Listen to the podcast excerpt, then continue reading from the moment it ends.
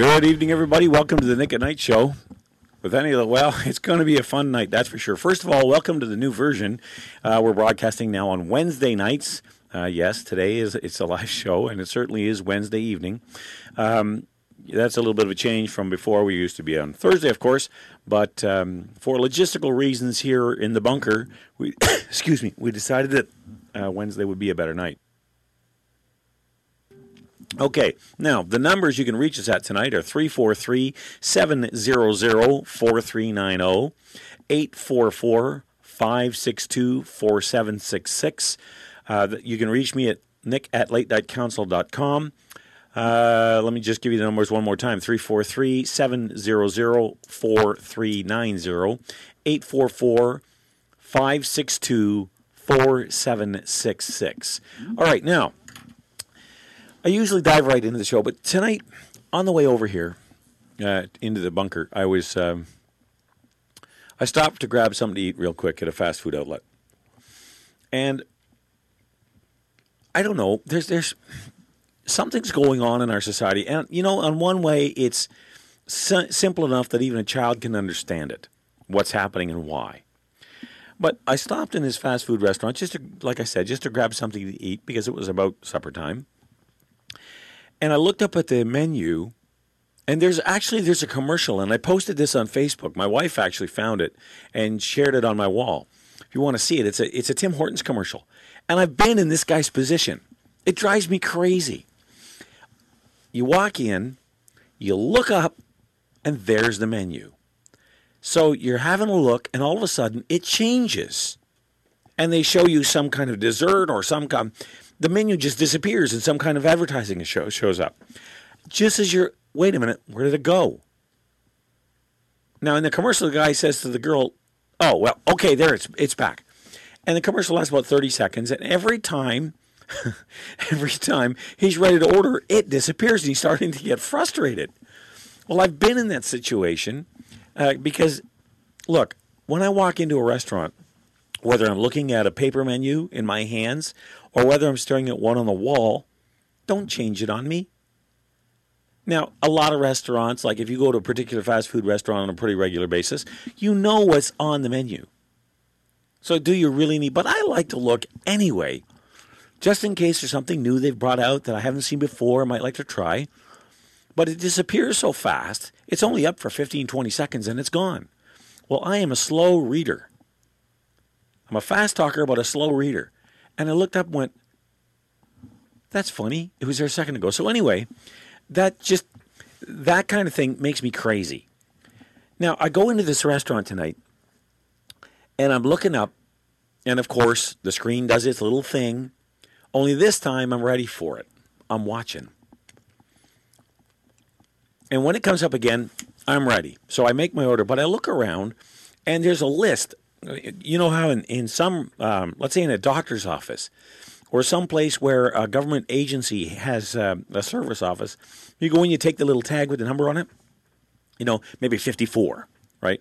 Serving number seven, and you look at your tag and it's number fifty-four. Oh boy, I know I'm going to be here for a while. Excuse me. So it's one of these deals where you look at it and go, wait a minute. I looked up at the screen, and sure enough, when I placed my order, this long piece of paper came out, and my number was one sixty-four. And there were six orders ahead of it on this display screen. Now, that one didn't change.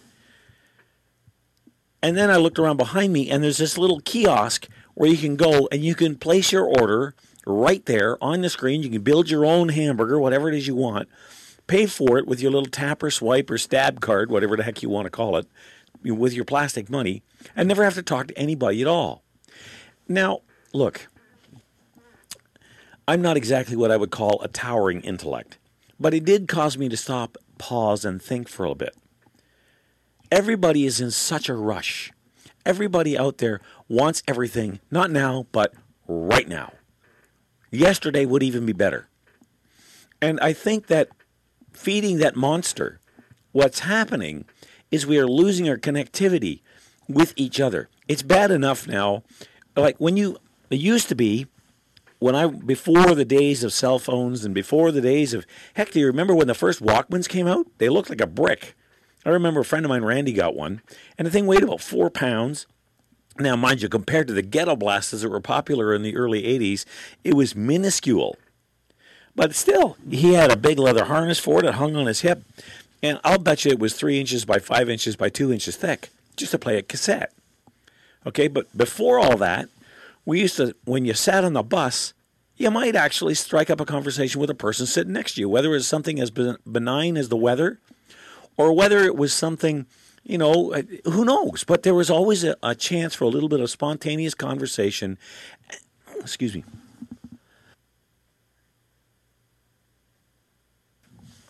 And it allowed for you to feel a little bit part, in some small way, of the community in which you lived. But that is really being drained away in a hurry because of the instant. You go to a grocery store now. You can check out of the grocery store. You don't ever have to um, uh, talk to a cashier. You don't. You go over to these automatic tellers where you, they, you buy the bag. You buy, you, you know, everything's automated. There's even a store somebody was telling me about the other day where there's not even any cashiers. It's all just done through the magic of the internet and, and chip technology and all that stuff. You pick up the stuff, you walk towards the door, and it's paid for. Now, I guess what bothers me, see, I'm really a dichotomy. I'm a creature of two worlds. On one hand, I'm very old-fashioned. I don't like a lot of the new technology. I just don't. I like, as an example, this whole move towards driverless cars. Thanks, but no thanks. I'll drive my own car. You know, I've been doing it long enough. I don't need anybody's help. I can handle a stick shift or an automatic, and I'm as good a driver as anybody else out there. Better than most, I might. I, if I don't sound like, if I sound like I'm bragging, too bad. I've got ten years as a professional driver, and God, I started driving when I was seven. Well, okay, that might not have been driving. That was more sitting on the seat holding the steering wheel till Dad got back up on the tractor. But that's where it started. So I don't need anybody's help doing it. I don't like a lot of the trends that isolate us. Yet at the other side of the coin, I love video games. Okay, I play one right now called World of Warships. I just love it. It's great. It's it, because of my naval background, of course. That's part of the attraction. I play one called. Uh, I used to play one called Air Warrior, and there's another one called War Thunder where you can play um, airplanes or whatever. But that's only for a very limited time. I don't get a whole lot. I don't sit and spend hours a day playing those games. You know, I entertain myself a little bit with it, and then move on to, to do some things in the real world. But in general, we have this trend away from, on one hand, we have never before have we been able to be so connected with each other. Like my son, he plays uh, Halo and a couple of other games. He's twenty-eight years old now. And uh, his whole social life is built around his gaming. He has friends scattered all over the country, all over North America. And that's how he stays in contact with them. So in that, from that perspective, I get it. The downside is he's never forced to go out and make new friends. In the old days, when your family moved or if you changed location, you could write letters, you could pick up a phone, but that was about it. You were either forced to be a hermit or you had to go out and meet people. So why I went down this, this road, I don't know, but it just it started with this being in this restaurant about how you have this situation where now in today's world, Uh, as for all the technology that we have, for all the things available to us, okay, the ways of being connected, we've never been more disconnected. We've never been more isolated because we've stopped talking to each other face to face. We do it all now electronically. Tonight I had a guy from the United Arab Emirates.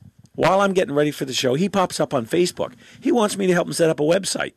What kind of website? I don't know. First of all, I don't have time for that. Secondly, I don't know this guy from a hole in a wall. I have no idea what his intentions are. And I just told him, thanks, but no thanks. I'm not doing it. Then he tried to video call me. Now, wait a minute. You know, I didn't take the call. Where the heck did that come from? That kind of interconnectivity I don't want. I want a relationship with somebody that builds over time and is based on trust and mutual respect. Not some guy who just happens to pluck my name out of a hat on Facebook and decide to see if I'm a big enough sucker to help them set up some kind of scam on Facebook. You know, so on one hand, we're really connected, and on the other, we're totally disjointed and disconnected and isolated. And I don't think that's healthy. What do you think? three four three, seven hundred, forty-three ninety, five six two, four seven six six. Uh, let's see. No, I think what I'm going to do, you know what I'm going to do? Take us out to the break. This, I was going to play this later in the show, but I'll play it now. This comes from the old show Dragnet. You remember Dragnet? I do. It's called Advice to Teens. It was said fifty years ago, if I can find the right button here. No, hang on. Don't play it yet. Hang on. There we go. Just had to get it queued up. Okay. So what I'm going to do, this is uh, the two cops in Dragnet talking to a couple of teenagers, and the teenagers don't think they get it. And here's how they respond. You just don't understand. Maybe we do, son. Don't think you have a corner on all of virtue vision in the country, or that everybody else is fat and selfish and you're the first generation to come along that's felt dissatisfied. They all have, you know, about different things, and most of them didn't have the same opportunity and freedoms that you do. Let's talk poverty. Most places in the world, that's not a problem. It's a way of life. And rights, they're liable to give you a blank stare because they may not know what you're talking about. The fact is, more people are living better right here than anywhere else ever before in history. So don't expect us to roll over and play dead when you say you're dissatisfied. It's not perfect, but it's a great deal better than when we grew up. A hundred men standing in the street hoping for one job, selling apples on the street corner.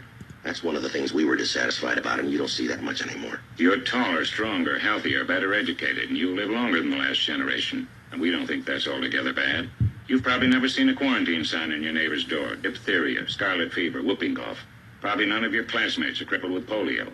You don't see many mastoid scars anymore. We've done quite a bit of fighting all around the world. Whether you think it was moral or not, a lot of people are free today to make their own mistakes because of it. And that may just include you. I don't know. Maybe part of it's the fact that you're in a hurry. You've grown up on instant orange juice. Flip a dial, instant entertainment. Dial seven digits, instant communication. Turn a key, push a pedal, instant transportation. Flash a card, instant money. Shove in a problem, push a few buttons, instant answers. But some problems you can't get quick answers to, no matter how much you want them. We took a little boy into Central Receiving Hospital yesterday. He was four years old. He weighs eight and a half pounds. His parents just haven't bothered to feed him. Now, give me a fast answer to that one. One that'll stop that from ever happening again.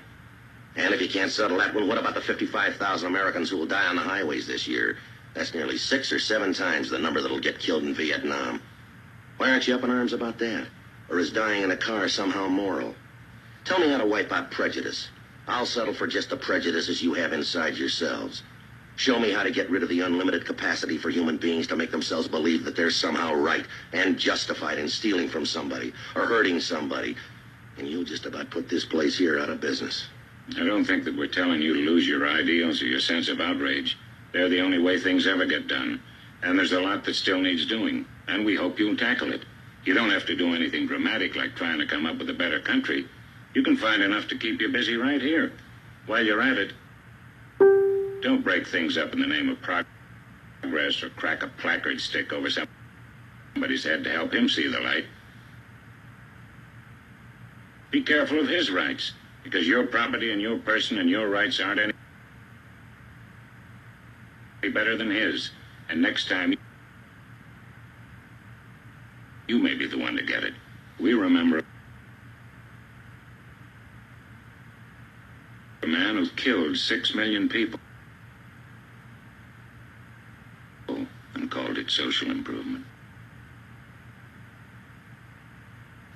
So hang in. Don't try to build a new country. Make the old one work. It has for over four hundred years, and by the world's standards, that's hardly more than yesterday.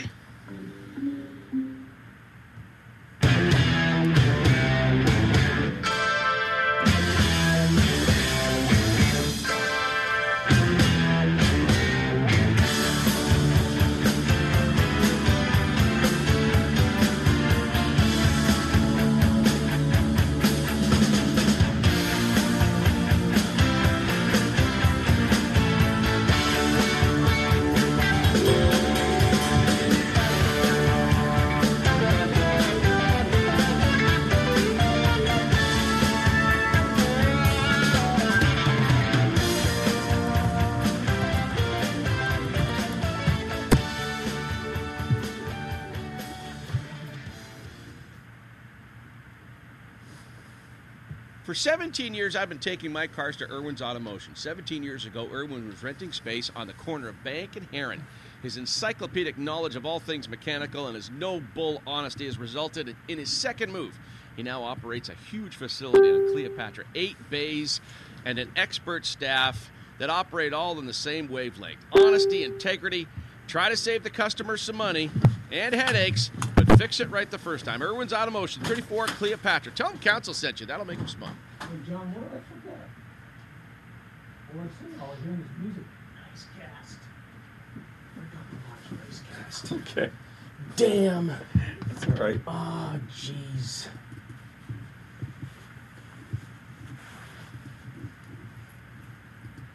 There we are. Down there. Okay. Okay, sorry about that, folks. There was one little tick box we forgot. We're back. Oh, man. I love technology. I really do. All right, let me re-kick the show off. Welcome to the Nick at Night Show, folks. Sorry about that. A little technical glitch here. It was a minor one. There was one little, like I said, one little tick box. Um, so we're on the air now. So you missed the first segment of the show. Let me start. I'm just going to start over again. Um, I was on my way here tonight, and I stopped at a fast food restaurant just to grab something quick to eat. And it's one of those deals where you walk in, and they have uh, the counter, of course, where you place your order. And then when you pay for it, they give you a number. Now, have you ever walked into a store or, or into a um, into a um, oh, what's the word I'm looking for? Um, let's say an Ontario service uh, place or some some place that renders government service, right? And you t- you reach up and you take the tag, you know, you take a tag because so you know you're placed in line, and it it says um, sixty-four. And you look up at this at the little screen. It says now serving number seven. You know you're going to be there well. Anyway, so they had that feature in this particular fast food outlet. Excuse me.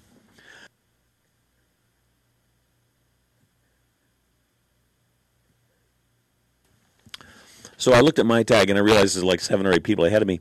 But behind me was one of these little kiosks where you can go in and you can build your own hamburger or whatever it is.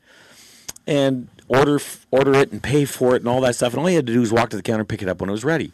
Very very convenient, very fast. But it's I think it's a symptom of a greater problem.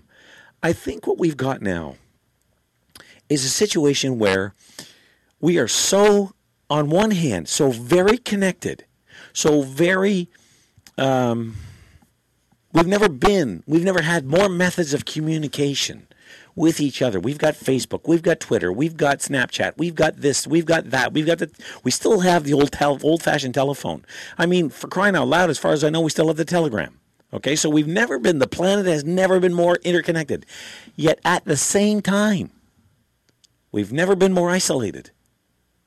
Look, my son um, is about twenty-eight years old, plays uh, the game Halo, and while he's playing it, they have a feature called TeamSpeak, and he's got half a dozen friends that he stays in touch with, and they're scattered to the winds. One's in Saskatchewan, one's, you know, somewhere else in Ontario. They're scattered all over the place, and they stay in contact with that. Now, that in and of itself is not bad, but I've realized that the problem is if you are staying, nothing wrong with staying in touch with old friends, but if that's all you ever do, you never make new ones. Like, when I was growing up, we had the dial telephone, and you had letters. And if you wanted to, you could take a cassette and make a recording and send it home. And then they could listen to you actually, instead of writing a letter, you could actually just talk to them that way. But it was very, um, uh, what was the heck was I talking about? I saw something on Facebook just threw me for a loop. Snapchat is porn. I better not be. My kids use it. Anyway. Anyway, in other words, we're only, you were limited in your ability to communicate.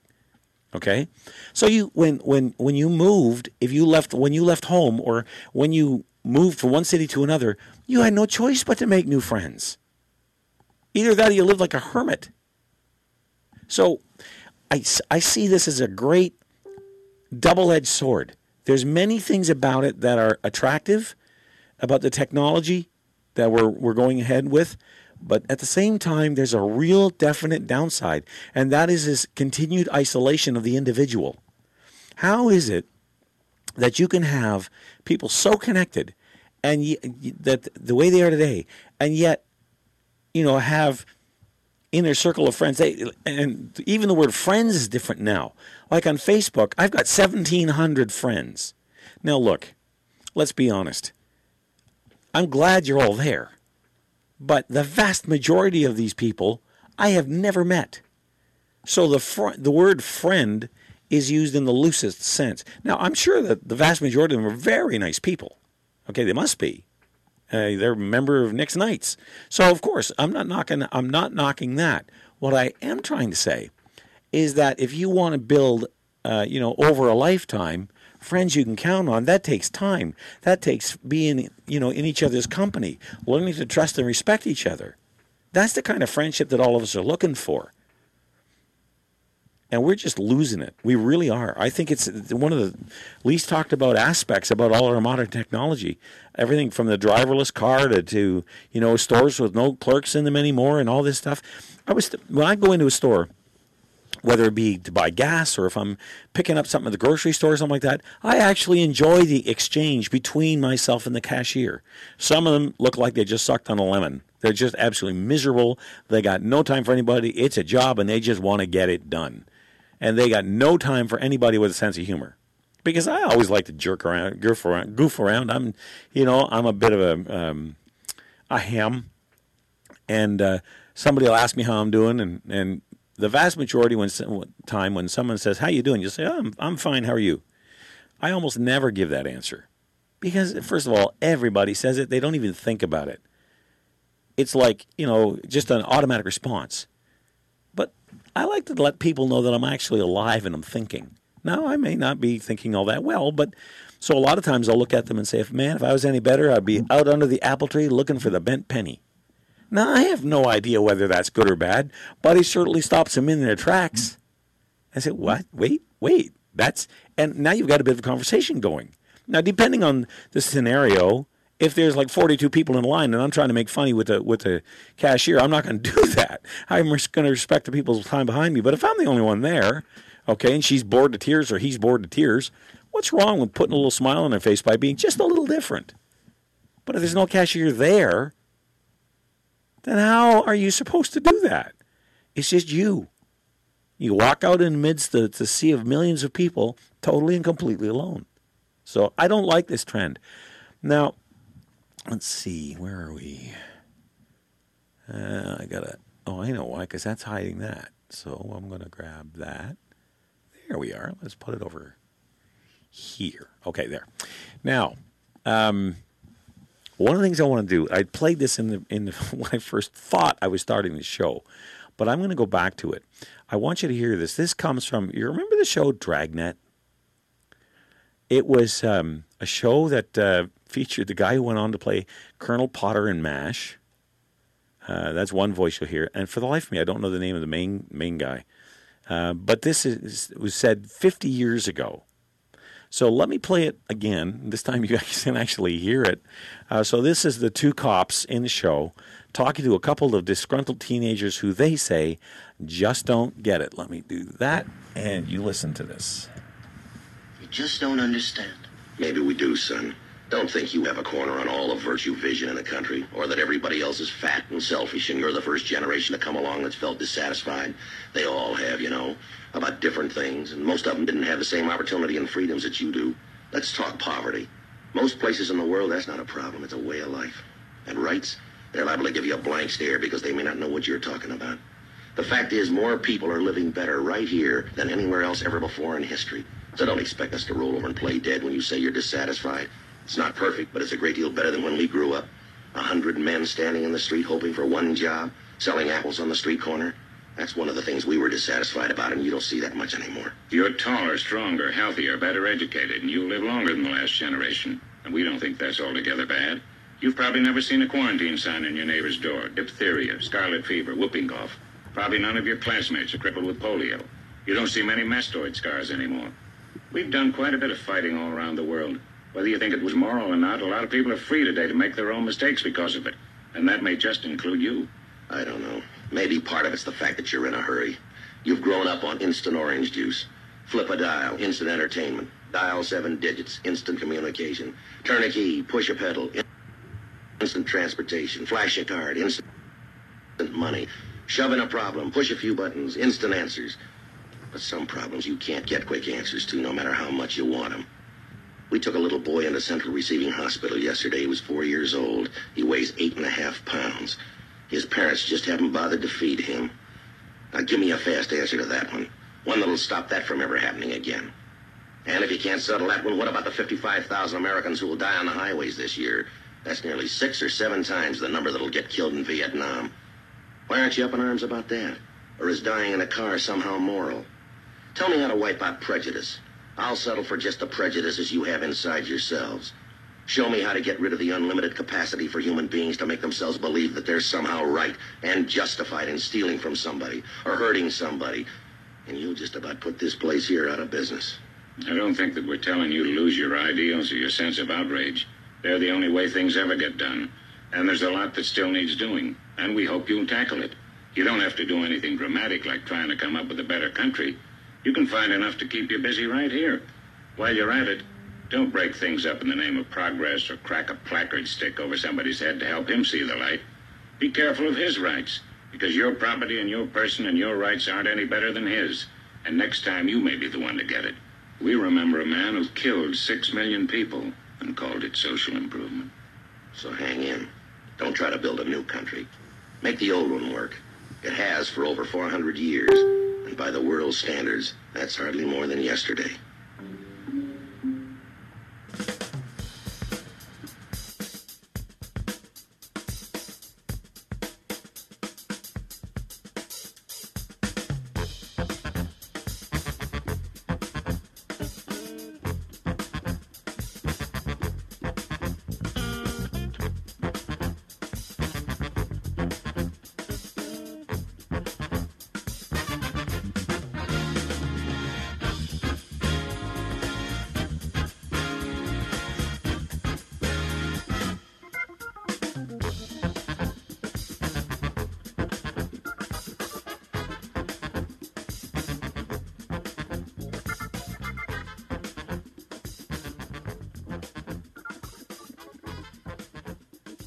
Timo's two thousand Mobile Auto Cleaning comes right to your driveway and makes your vehicle look brand new again. Classic cars, bikes, boats, R Vs, dump trucks, hot rods, tractors, transport trucks. We can even make your minivan look like the day you drove it off the lot. Did you spill too much coffee on your seat? Did Junior decide he couldn't wait till he got home? And yuck, maybe you're just long overdue for that meticulous cleaning. Maybe you want to sell the old beast. Smartest thing you can do is make it look brand new again. Timo's two thousand, six one three, three two seven, eight four nine eight, six one three, three two seven, eight four nine eight, or go to timos two thousand dot com.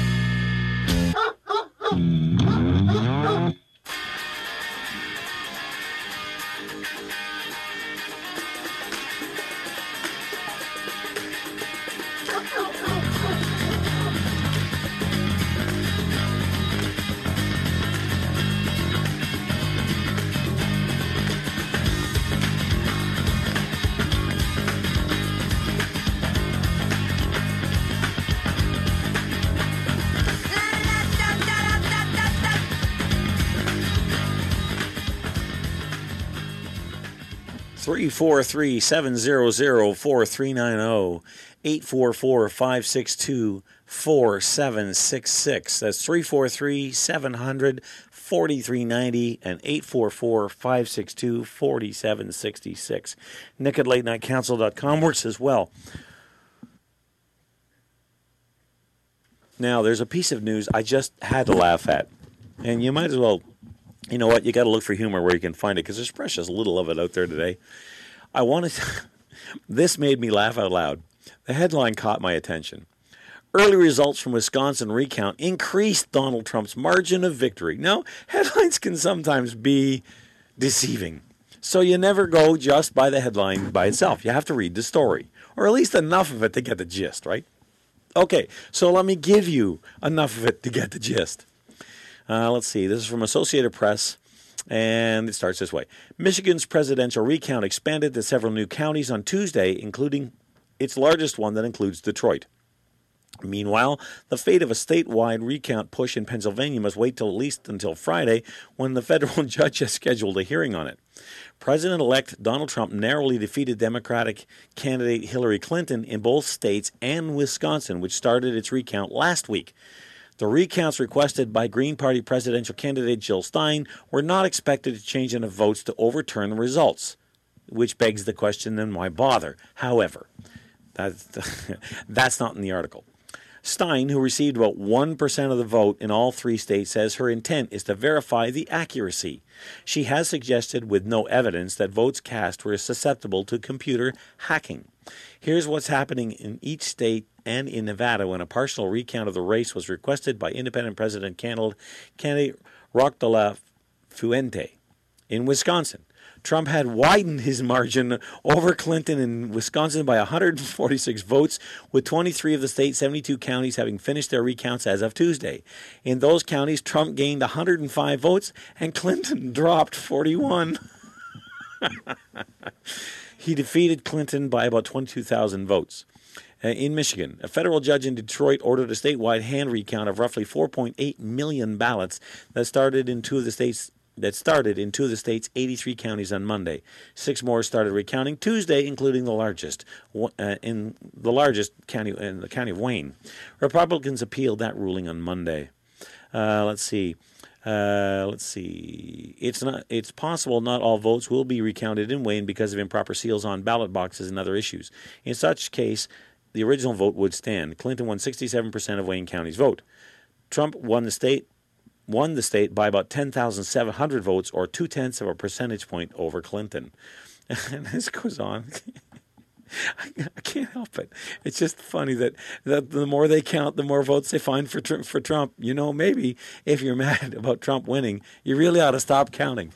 You know what really is sad about this is that these the, the people who lost, hate, they just can't stand it. They can't handle it. They cannot handle they lost. And that's what's driving all of this. It's not that Trump won. It's that they lost. They just can't get their head around that. So I just thought I'd share that little piece of humor with you because, I gotta admit, when I read that, he's increasing his lead the more they count. Okay, that was funny. Now, on another issue, let me bring this up. I want you to listen to this. If I can find it. Doo-doo-doo here. No, no, that's... Another bad day. Oh, no, I can drop that one now. It's here somewhere. If I keep looking, I'll find it. Darn it. Okay. Anyway, there was a story uh, out of the press this week um, about, in Alberta, they're mad at N D P Premier Rachel uh, Notley. And there was a rally out front. And I really got to find it. I'm going to save that because I want to make sure I have all my facts straight. And I'm just having a, a mental block. Let me move on. Oh, yes. This will do until we get to the next break. Let me find that one. Okay. I want you to, sh- I want to share. Now, these are planks of a political party's platform. Okay. Now, I want you to think about who this, what party this sounds like. Okay. Because there's several candidates. All right. Okay, let's start here. That all unearned income and all c- income that does not arise from work be abolished. Since every war imposes on people fearful sacrifices in blood and treasure, all personal profit arising from that war must be regarded as treason to the people. We therefore demand total confiscation of all war profits. We demand the nationalization of all trusts. We demand profit sharing in large industries. We demand generous increases in old age pensions. In order to carry out this program, we demand the creation of a strong central authority in the state, the unconditional authority by the political central parliament of the whole state and all its organizations, the formation of professional committees and committees representing the several estates of the realm to ensure that the laws promulgated by the central authority shall be carried out by the federal states. The leaders of the party undertake to promote the execution of the foregoing points at all costs, if necessary, at the sa- to the sacrifice of their own lives. All right, now does that... Maybe the last sentence might be a bit of a stretch, I will admit. I don't think there's many politicians out there going to say, I'll die for the cause, literally. No, no. But the rest of it has a pretty familiar ring, don't you think? I mean, if you think about, let's say, the N D P's platform, sound familiar? Think about the Liberals' platform. You know, all things to all people, all to- all the time, everywhere. Sound familiar? No, because you're all dying to know. That comes from the nineteen thirties Nazi Party platform. Funny how they don't want to own that one. And I'm talking about the left and the progressives. Now, look, I'm not trying to say that these people are Nazis, but they seem to have some things in common with them. Don't they? I just, I just thought, listen, the problem, what I'm trying to point out here is socialism is not exactly what everybody wants you to think that it is. Okay? And it's this socialism, or progressivism as it's called now, is a horrible disease. It really is. And it almost, it, it leads to communism and almost always leads to violence. And if you doubt me, take a look at the, the, the election and Donald Trump. Who are the ones who are being violent? Who are the ones, you know, burning police cars and, and, and you know, men- mentally melting down and, and going out in the street and protesting where, you know, pers- private property, they're beating people who supported Donald Trump. These are the progressives, the socialists.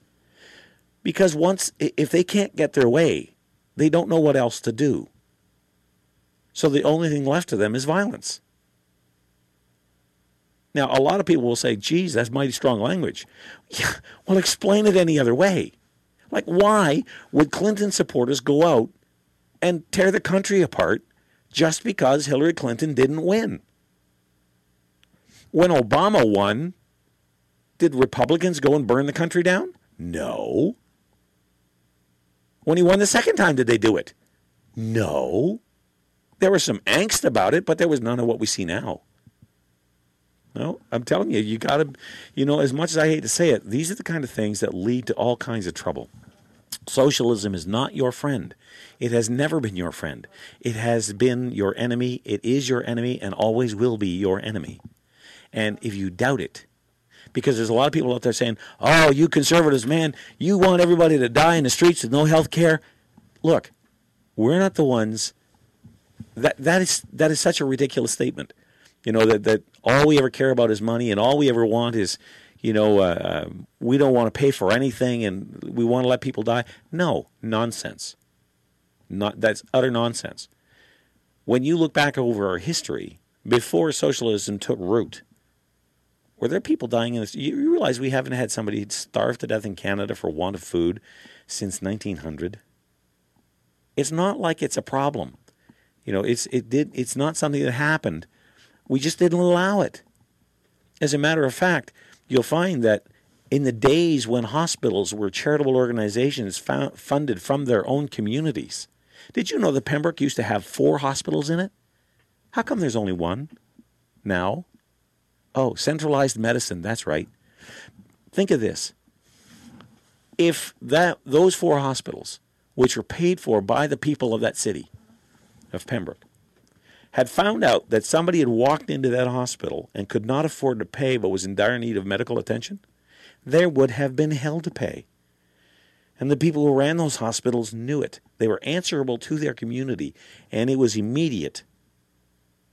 There was no blue ribbon panel to find out what happened. There was none of this stuff.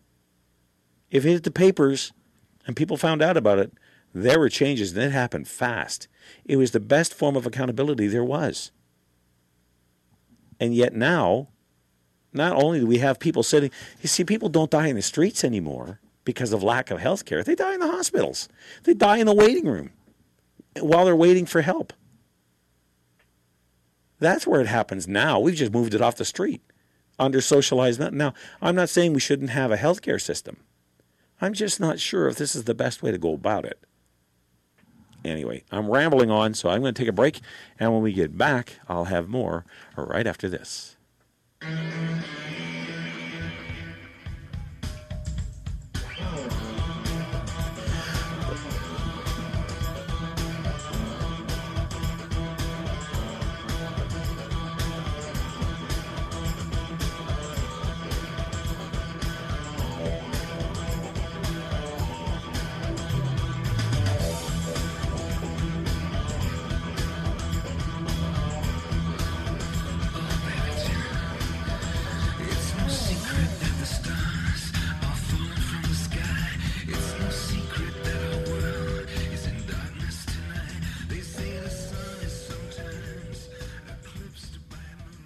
We often hear about the supposed dangers of human-induced climate change.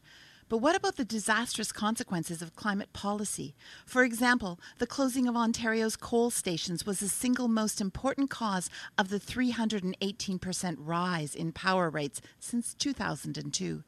Thousands of industrial wind turbines are being erected across the province, killing birds and bats and ruining the lives of people living nearby. The expanded use of biofuels has led to six point five percent of the world's grain going to fuel instead of food. Only six percent of the one billion dollars spent every day on climate finance goes to helping people today. The rest is dedicated to trying to stop climate change that may someday happen. Yet the reports of the non-governmental International Panel on Climate Change show that the science backing the climate scare is highly uncertain. Isn't it time we focused on problems we know to be real? This message is brought to you by Climate Science International dot org. I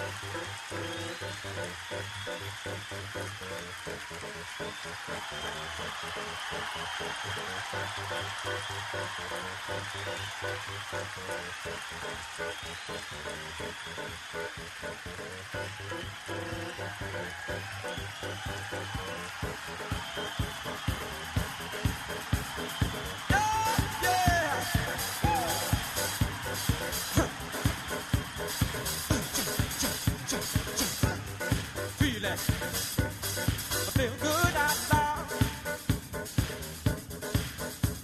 Stop, look at what's behind you. Baby, let me go find you. Right on. We're just here to remind you. Yearn and learn is what you do. Right on.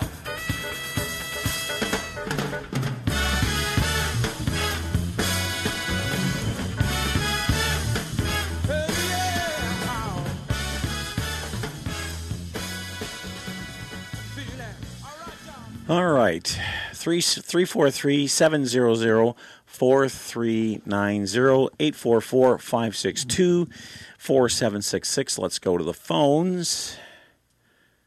And let me click on talk. There it goes. Hang on, we'll get to you in just a second. Hey, good evening. Welcome to the Nick Knight Show. Who am I talking to? Stephanie. Hi, Stephanie. How are you? Oh, if I was any better, I kind of feel like a soccer player with one leg. I don't know whether I should kick or run, and I'm not smart enough to know that neither one's really an option. Sometimes I just, I you think you've heard it all, and, and then you get some more news, and it's just, you, you just can't, what's, can't what's, take any more. No, okay, so what's bugging uh, you now? Well, I just wanted to... Um, talk a little bit because about the progressive violence. Oh, yeah. Because people are, are very shocked. Um, I have been activist-based for since um, spring twenty fifteen, mm-hmm. and uh, people are very surprised what happens even in Canada. So sometimes we look at the states and we think, well, that's their, you know, and... and that's them. And people, uh, you know, the progressives are very, they're, they're violent, even here. And my husband put me in Kung Fu, self-defense, mm-hmm. as soon as, once I started attending rallies and protests regularly, right. to, as a precaution. Mm-hmm. And I had to actually, I attended a rally, it was in support of doctors. There's Bill forty-one. And among other things, it talks about he- the government having access to your private health care information. Right. That's a little scary. What has the government ever been able to keep track of confidentially and, uh, on you know, keep information on a large scale? I mean, they they just mismanage. Well, we hear about breaches of that kind of thing all the time. Briefcases ending up in dumpsters, yeah. hard drives getting tossed yeah. away, and yeah. you know, or picked up or dropped someplace. Yeah, it happens all the time. I won't say all the time, but it's quite yeah. frequent. Yes. So the the doctors were protesting this Ontario provincial bill that the Liberals are pushing through, and I went to the rally, and we started at a community center, and we walked down to the Liberal M P P's office, and. You know, we're outside. We're not blocking the doorway. People can go in and around us. And this woman started, she pushes me. She pushed the main doctor that was speaking. And there was plenty of room for her, but she was getting very aggressive. Right. And I, you know, the, there's no Canadian law that allows for privacy if you're walking on the street. And I, I told my friend, get a picture of her. Because you don't, you, you know, you just don't know how things, what's going to happen, what's going to go down. Right. So she, she just went bananas, and I had to run into the street and get chased down a police car because you just don't know. She could have a knife on her. She could have a syringe. You don't know. Yeah, and some kind of they, weapon. Yeah. You know, there was no reason for her to keep going in and out and pushing and shoving us. Well, the tra- and she even pushed a minor. The tragedy is, and this is, this, I think what it is is. What what happens is with a lot of these people, and I'm not trying to paint with too broad a brush here, but let's face it, most of the people who call themselves progressives are the ones who are, no, the people who call themselves progressives, this is the camp that it comes from. I'm not going to say that everyone who calls himself progressive is violent. That's not true. But that's the quarter that it comes from. And again, you look at the March for Life protest, twenty-five thousand people on the Hill, no arrests, no trouble, unless it's somebody there protesting the march, not the marchers, the march. Yeah, You've exactly. got My women, friend, women, just you know, it goes on. Year, yep. She had a sign ripped out of her, and it, it twisted her wrist. And at some point, because I had to leave for the March for Life, I didn't get to see the parade part because it was delayed because of aggressive people. Right. And they had to redirect the parade this year because there was a big group of troublemakers. So I didn't, I couldn't stay, and I guess that they yanked, uh, there was a bagpipe guy, I don't know if he was at the very beginning of the march or somewhere in, you mm-hmm. know, when they marched from the Hill to Supreme Court. Right. And they pulled it right out of his mouth. Holy smokes. One of the, you know, so it, I, I really, it's, it's very annoying that, you know, uh, often conservative-minded people are painted as the, the the violent ones, and that's not the case at all. And, you know, we all have stories like, you know, when you put yourself out there that they digress, they, they can't use logic or reason or real science, and you're just hammered. They call you names, and well, then you know you've won. You know something? Yeah, yeah, no kidding. When you start, it's a badge of honor when they start calling you names because you know that it's over. Yes. But not to bring up the abortion issue, but I was having a conversation with a friend of mine, and uh, we got talking about how violent uh, a lot of these progressives can be. And we got talking about the argument about abortion where, well, we can't have women doing abortions in back alleys with coat hangers, you know, and that's their, their mantra. We got to make sure that never happens. Well, turns out it never did. They can't cite mm. one single case. They can't. Yeah. The closest they ever came was... Um, There were two instances where a woman tried, mechan- and I'll be gentle here, mechan- to mechanically end their own pregnancies. And it, in both cases, it went bad, but it had nothing to do with a lack of abor- uh, abortion services. So they make stuff yeah. up. They lie about it. They get violent when you call them on it. And there's no yeah. ability to reason with them. And this is why I don't want to paint with too broad a brush, because I have run into uh, people who call themselves progressive, and but are willing to engage you. I've got some of them on Facebook. Mm-hmm. You know, they're willing to engage, yeah. talk and debate and swap evidence and stories and things like that back and forth. That's fine. That's all legitimate.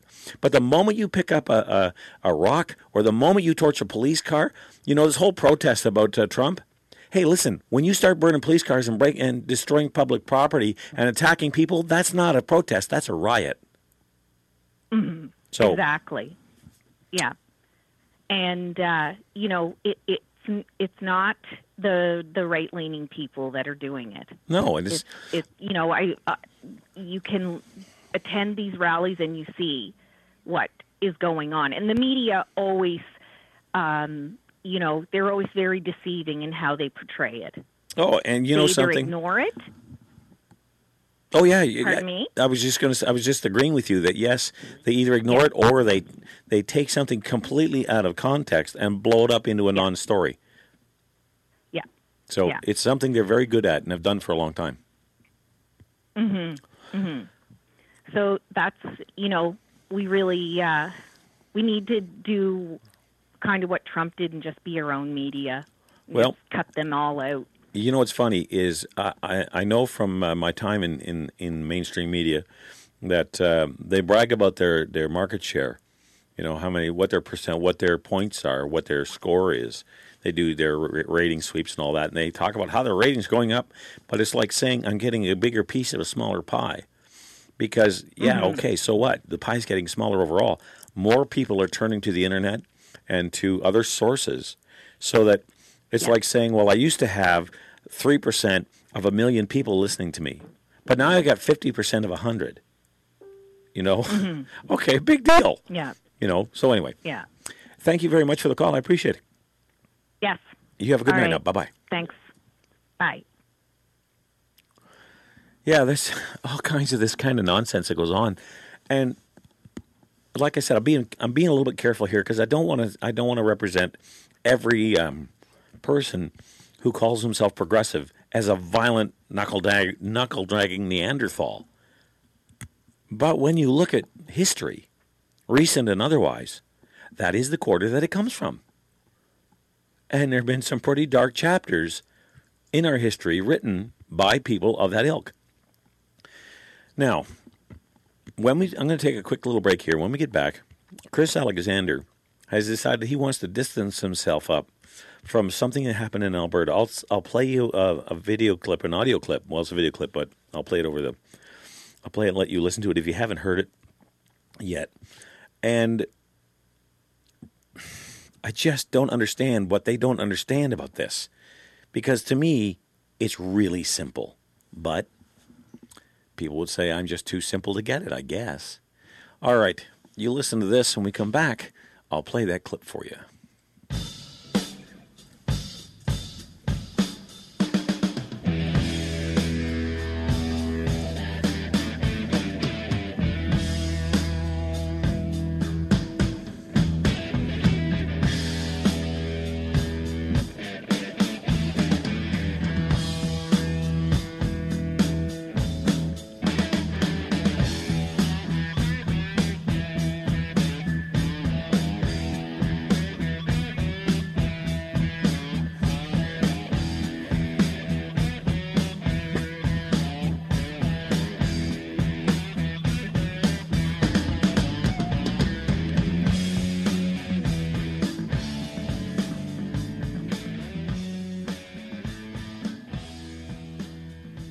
For seventeen years, I've been taking my cars to Irwin's Auto Motion. seventeen years ago, Irwin was renting space on the corner of Bank and Heron.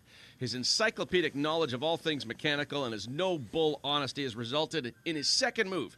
He now operates a huge facility on Cleopatra, eight bays, and an expert staff that operate all in the same wavelength. Honesty, integrity, try to save the customer some money and headaches, but fix it right the first time. Irwin's Auto Motion, thirty-four Cleopatra. Tell them Council sent you. That'll make them smile.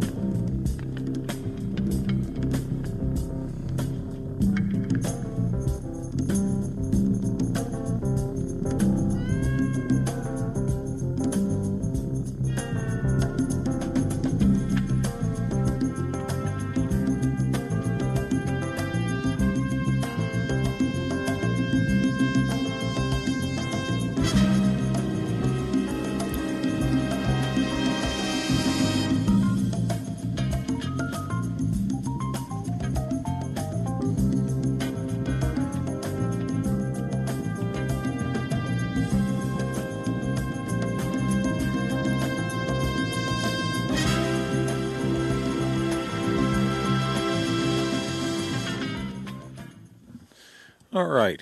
Uh, this is the Nick at Night Show here on, on uh, the, well, it's the Nick at Night Show. John Council has his show. I have mine.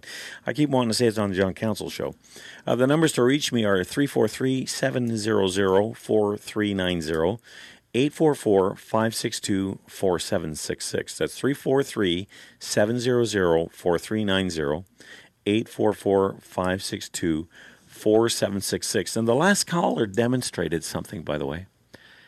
It's painless. You can call me and it doesn't hurt. Even if you disagree with me, I promise you will walk away without any cuts or bruises. You might have to defend yourself if you disagree with me, and that's fine, psychologically speaking, of course, because sometimes, uh, you know, I tend to uh, challenge people, but that doesn't mean that I'm going to um, chew your head off. So don't be afraid. You can send me a note at nick at late night council dot com as well. I'll have a look at uh, my emails in a little bit just to make sure I'm not missing anybody. But I wanted to get into this thing about uh, uh, Alexander, uh, Chris Alexander. Now, he was a former immigration minister in the Harper government, and uh, he's running for leader of the uh, Conservative Party of Canada. And he was out at a rally in Alberta, and he was, like every politician, fanning the crowd and, you know, uh, trying to get them pumped up and all that. And they started to chant.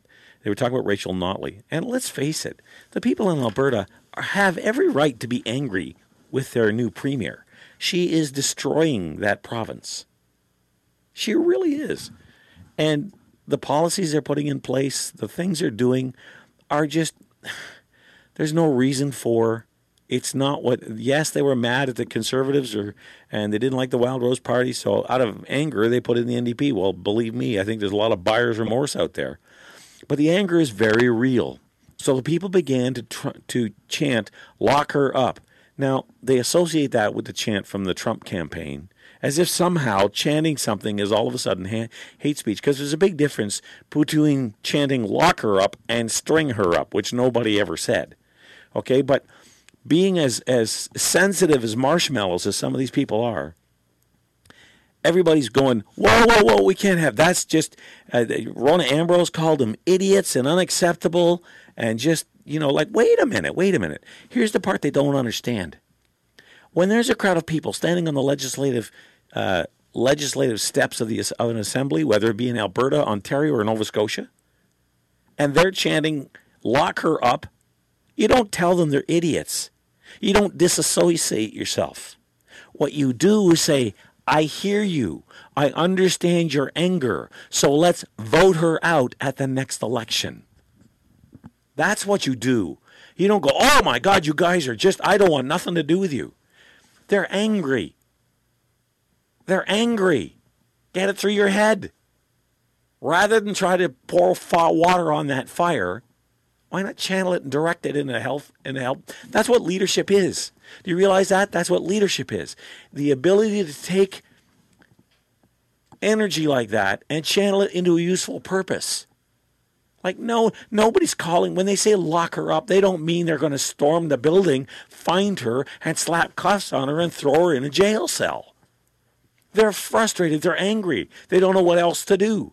So if they pick up on a chant, as long as they're not calling for a physical, you know, attack on the person, then why would you ever tell them they're stupid? Which is basically what they've done. I'm going to play this clip for you. You listen to it, and then you tell me whether my assessment's right or whether these these people who come out and condemn them are. Here we go. Let's see if this buffers. It's, I know, I hope it doesn't buffer. Uh, if it does, just bear with it.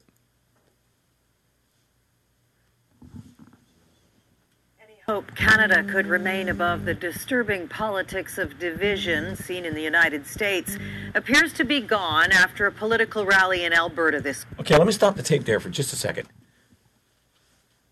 What is she... You hear the bias built into this right off the bat? Right out of the, of the host's mouth. Okay, let me continue. Weekend, an angry mob chanted the Trump slogan, lock her up, in reference to Premier Rachel Notley, while a Conservative leadership candidate looked on and did nothing to shut it down. Here's C T. So apparently free speech, oh my God, no, we can't have that. Hang on, let me click that button. Vizomar Sachedina. We can do what Rachel Notley is doing. Seconds after Chris Alexander mentioned the Alberta premier, the crowd's anger started to swell. Then they roared. As the Conservative leadership hopeful cracked a smile, even appeared to encourage the demonstrators. Today, he tried to explain. I was shocked. I was I was taken aback, uh, and it took me a while to understand what was going on. The rally on the steps of the Alberta legislature was organized by a right-wing media group. Furious protesters denounced Rachel Notley's decision to impose a carbon tax in January. But now Alexander's critics are denouncing his decision for failing to speak up sooner. We have someone who's, who's uh, you know, vying to become a leader of a, of, a, of a party that has a considerable standing and is, you know, not taking steps to actually condemn behavior. I absolutely Uh, dissociate myself from that uh, part of the of the of the meeting. But he says not his job to admonish the demonstrators. To chastise a crowd who is saying something very spontaneously on the basis of real emotion. Donald Trump supporters frequently yelled "Lock her up" at his rallies during the U S election, referencing his rival Hillary Clinton. As for the Alberta protesters, people acting like idiots. The federal Conservative leader who represents an Edmonton area riding condemned the chant. It's not only unoriginal, it's completely inappropriate. We don't lock people up in Canada for bad policy. Even Alberta's opposition party is supporting the premier. I don't think Trump-style politics has any place in Alberta politics. Chris Alexander claims he tried to change the chant from "lock her up" to "vote her out," but that isn't reflected in the video. As for Notley, she's staying out of it, Lisa, offering no reaction so far. All right, Omar, C T V's Omar. All right, so there you go. Now, first of all, hang on, I got to. I thought that was stopped. All right, hit that button. There we go. So there you have it. The crowd is angry. They're venting their frustration. Nobody's storming the barricades. No one is carrying pitchforks or lanterns. And yet Rona Ambrose calls it completely inappropriate. So we're supposed to be nothing but marshmallows? We're supposed to be nothing but, you know, little fluffy cushions? Oh, well, we're unhappy. You know, there's an old joke that says, uh, I, it comes from a movie. I think it might have been Captain America or something like that. Um, said, if you don't do what we want you to do, we will write you a letter and tell you how angry we are. And the villain says, and if I don't? Well, we will write you another letter and tell you how really angry we are. Is that supposed to be how our response is? Whatever happened to passion? Whatever happened to, you know, caring enough to get downright angry and bang the table like I'm doing right now? Because I'm fed up with this nonsense. I want a leader who's not afraid of the press. I want a leader who stands up and says, wait a minute. Why is it wrong for them to vent their, front, vent their frustration? No one was going to. No one was threatening any physical harm. No one was calling for violence, and to associate that with Trump-style politics. Well, whoever said that, I forget who said it in the. Um, oh, the leader of the opposition in Alberta said Trump-style politics has no place in in um, Canada. I, excuse me. I got news for him. It's not Trump-style politics. It's Western-style politics come alive. What do you think is going on in, in Italy? What do you think happened in England? What do you think just happened in the United States? And what do you think is going to happen here in Canada? When, the, when these people wake up the day after the next election to find out they've been booted out on their asses because for too long they said, that's not appropriate, to the masses. And the mass, masses basically flipped them the bird because they've had enough of being preached to from people in ivory towers. That's what the, that's that's the way a real leader would respond. That's what Mister Alexander should have said when he was talking to that host or having that interview. Say, wait a minute, why are we chastising them? They're simply telling us how angry they are. They're pointing out there's a problem. It's my job to help them fix it. We're not talking about breaking the law. So somebody says, lock her up. Big, fat, hairy deal. Suck it up, buttercup. And yet, oh boy, we can't have that. Oh boy, that's terrible. Baloney. You know, we are so lily-livered and thin-skinned in this country, it is embarrassing. And we got to bend over and apologize for everything. Is this how we won World War Two? Is this how we performed in Korea? Is this how we built the Canadian Pacific Railway? Dug the Rideau Canal? Where's the spine and the courage and the spirit that did that?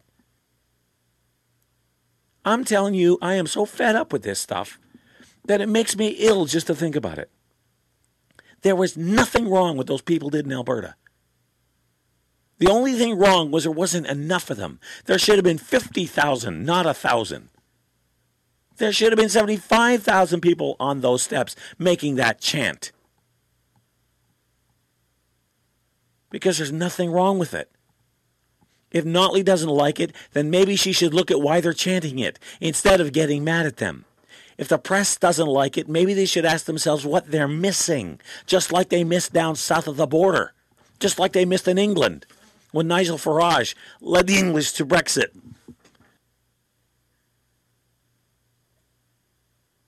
Oh, there's going to be hell to pay, that's for sure.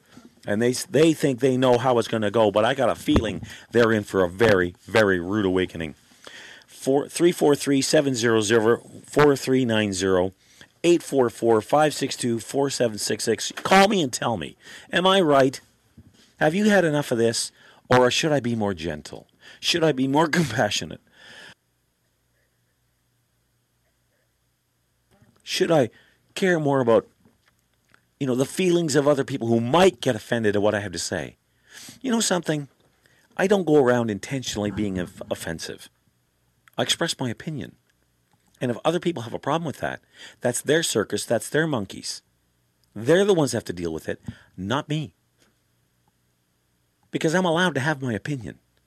So are you. And no one has the right to take that away from you. Not if we're really truly a free country.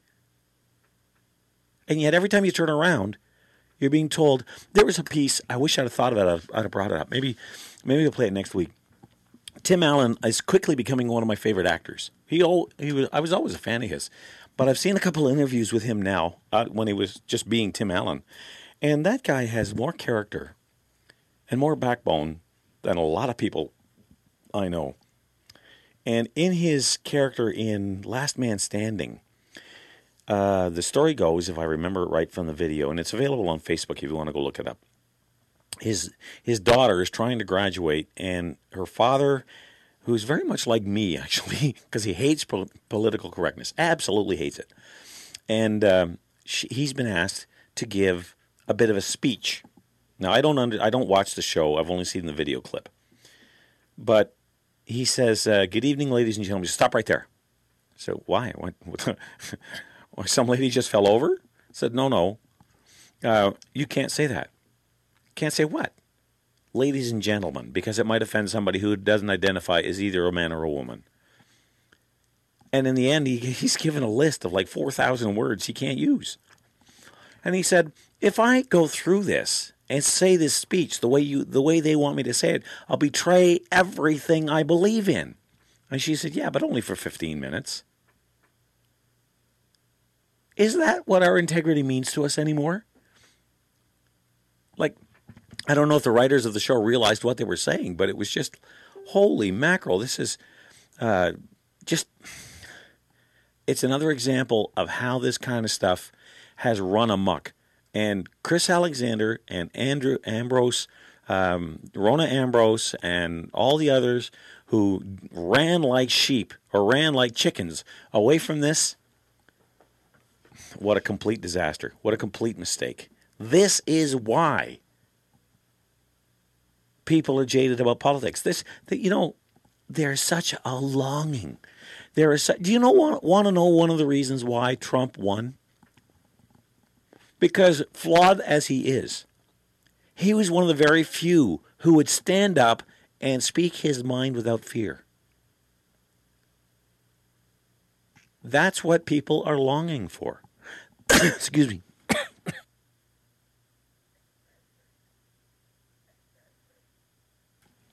The people want, and I don't mean people, and I'm one of them who want it. I want somebody that I can count on to have my back on the public stage, to not betray the things that I believe in. Isn't that right, Patrick Brown? He didn't have a very good week, by the way. I'll get into that in a minute. But just this idea that everything has to be so guarded and so perfect and so, oh, you can't say that because you might offend. You can't say that because you might offend. Screw that. I am not being intentionally offensive if I speak, if I share my opinion with somebody. If I want to be intentionally offensive, I can do that. But that's...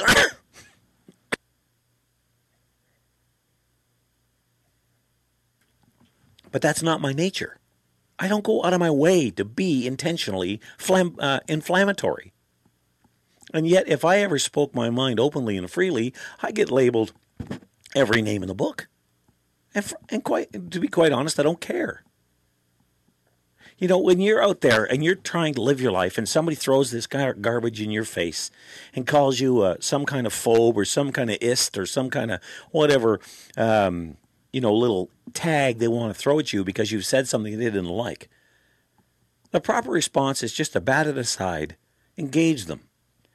Somebody calls you a some kind of, you know, oh, you're you're anti this or anti, yeah, yeah, okay, yeah, all right. But what about this?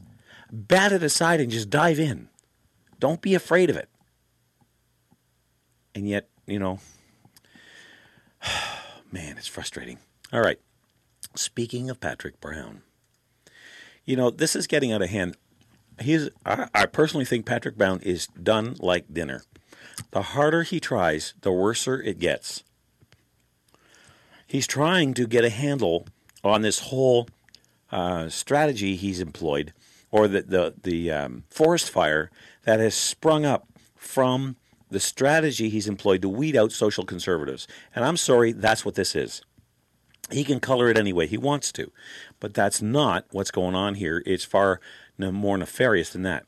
Here's a piece from the Toronto Sun Star, sorry. Uh, he says the headline is Patrick Brown appears to be keeping social conservatives at bay. Uh, would-be candidates say, well, there's no, there's no guesswork. You don't have to look very far. Look at what's happened to young Mister Oosterhoff. All of a sudden, he's ducking and weaving like a sparring partner, you know, over his social, uh, his his social position because he was a surprise. He wasn't supposed to get nominated. He, they didn't think he'd win, so they didn't pay him any attention. And when he did win, posted it caused Mister Brown some headaches because now what's he going to do with the guy? So he had to tell him, hey, you toe the line or else. And poor Mister Oosterhoff, Oosterhoff sorry, is only nineteen. He doesn't know he doesn't have to be intimidated by that. Brown didn't get him elected. The people of his riding did, or the, nominated. The people of his riding did. Those are the ones he has to answer to. Now, you do, if you vote, if you belong to a particular party, you do it because you believe in the principles of that party. But this party has long since given up on principles, so what's he got to be afraid of? Anyway, let me share some of this with you. After being saddled with a teenage M P P, Tory leader Patrick Brown is stepping up efforts to stop social conservatives from running for his party in the twenty eighteen election. The progressive conservative chief has ejected at least five would-be candidates, including those who oppose abortion rights, same-sex marriage, and the updated sex, sex ed curriculum in recent nomination battles. There seems to be some sort of an aggression pointed towards social conservatives in that party now, said Jay Tysick, who is vying to run in the Ottawa area riding of Carleton until he was shunted aside last month before the goal... Four, before Goldie Gomari won the nomination. He may run as an independent in twenty eighteen. Let's see. Let's shoot down a little bit here. Last week, Derek Duval, who sold twelve hundred Tory memberships at ten dollars apiece in, in Glengarry Prescott Russell, was disqualified from running in the Eastern Ontario riding. On his Facebook page, Duval said he was turfed after former M P P Garfield Dunlop, now a party employee, accused me of filming someone eating a hamster off a hockey stick. We went over this all last week when it was on the air and talked about all that. But basically, if you missed it, they took a, like a thirty-year-old video, which he wasn't even in, and showed some kid eating poutine off a hockey stick. And the guy said, he's eating a hamster. You're disqualified. But they didn't give back the ten thousand dollars he raised or twelve thousand dollars he raised. They kept the money and booted him out two days before. We went over that last week, too. But and in another article, uh, let's see, this is one from iPolitics. Now, he's he's trying to put... Um, he's trying to, this is Patrick trying to put a, um, a positive spin on it, okay? And he, he, he says, the Tories said the nominations for twenty eighteen would start in January of twenty seventeen, but Brown says that it was moved up because he wants all candidates in place by the end of twenty seventeen, and that means doing ten nominations a month for the next year. There's so much interest right now in running for a party, he said, would do some pretty extensive vetting, and that means there will be candidates that get disqualified. If there was a grain of truth, if there was integrity behind that, I wouldn't care. I really wouldn't. But when you look at the way it's done, there's no integrity here. Otherwise, you would do the vetting at the beginning. Do you realize they used to do that? If you wanted to run for the Progressive Conservative Party of Ontario, and you said that, you, you made that intention known, they would bring you in and they would vet you. And the reason they vet you is to find out if you had a criminal record or if you had D U I or if you were, you know, there was something about you that if found out would embarrass the party. And that I don't have any problem with. That's called due diligence. That's fine. But they changed that. And now anybody who wants to be a candidate can go out and sell memberships. Raise, they could raise a million dollars. Then they're vetted at the last minute. And if the party doesn't like them, they kick him up but keep the money. Now, let me ask you a question. I'm no lawyer by any stretch, but I do want to ask this. If you make your intention known that you want to run for this particular elected position and you want to be the candidate for the party, and no one tells you that you can't, and you go out and raise money, and you're telling people, here, join the P C Party of Ontario. It'll cost you ten dollars. And please vote for me at the candidate's selection meeting. And then two days, and you do that over and over and over and over again. And you bring in, I'm being hypothetical, but let's say you brought in a million dollars. Or heck, never mind that. Let's just say it's ten grand. And then you go to the party, and you have your vetting process, and they kick you out. But they don't refund the money. My understanding of the law isn't perfect by a long stretch. I'm no lawyer. I'm not even a paralegal. I'm just an average guy that does a radio show. But isn't that fraud? Isn't that false advertising? Isn't that illegal? Wouldn't that cause the party some kind of problem? Legally? Has anybody ever thought about that? You cannot promise somebody something, take their money, and then not deliver. You have given ten thousand, twelve hundred, in, in um, Mister Duval's case, you have promised twelve hundred people by them giving you them giving you ten dollars, they have the right to vote for the candidate of their choice. And then by kicking the candidate they were going to choose out of the process and not refunding your money, you're telling them, thanks for the money, but you can't vote because they wouldn't vote for anybody else. That's why they signed up for this guy. I'd love to hear an illegal opinion on that. I'd love to see somebody make that case. Because, man, I'm telling you, something's got to be done. This kind of nonsense has to stop. Wouldn't that be interesting? Anybody, a lawyer out there, want to give me an opinion? three four three, seven hundred, four three nine zero, eight four four, five six two, four seven six six. If you're, if you're a lawyer, because you never know who's listening, if you're a lawyer, give me a call. Would this constitute fraud under the under the um, Criminal Code of Canada? Would the would the P, PC Party be uh, subject to be charged under that act? Because they're promising something, taking the money for it, but they're not delivering. I think this is something that needs to be really carefully thought out. I might be wrong. Maybe I am. I don't know. Uh, like I said, I'm no lawyer. And I'm not claiming to make any particular legal opinion. Or, or I'm just saying a lawyer ought to have a look at this.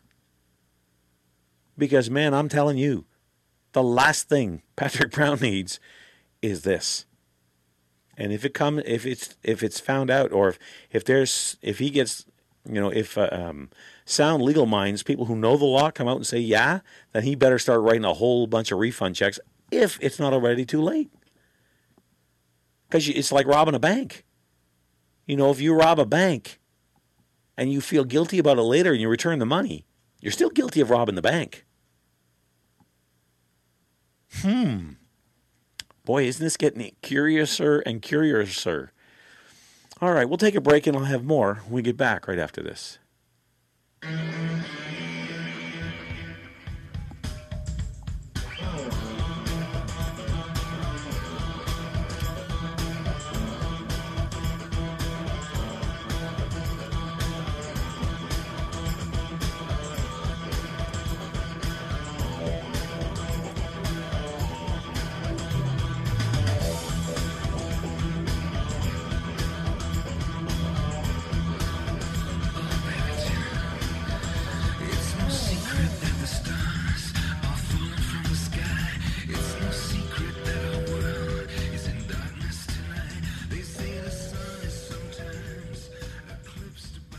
Timo's two thousand Mobile Auto Cleaning comes right to your driveway and makes your vehicle look brand new again. Classic cars, bikes, boats, R Vs, dump trucks, hot rods, tractors, transport trucks. We can even make your minivan look like the day you drove it off the lot. Did you spill too much coffee on your seat? Did Junior decide he couldn't wait till he got home? And yuck, maybe you're just long overdue for that meticulous cleaning. Maybe you want to sell the old beast. Smartest thing you can do is make it look brand new again.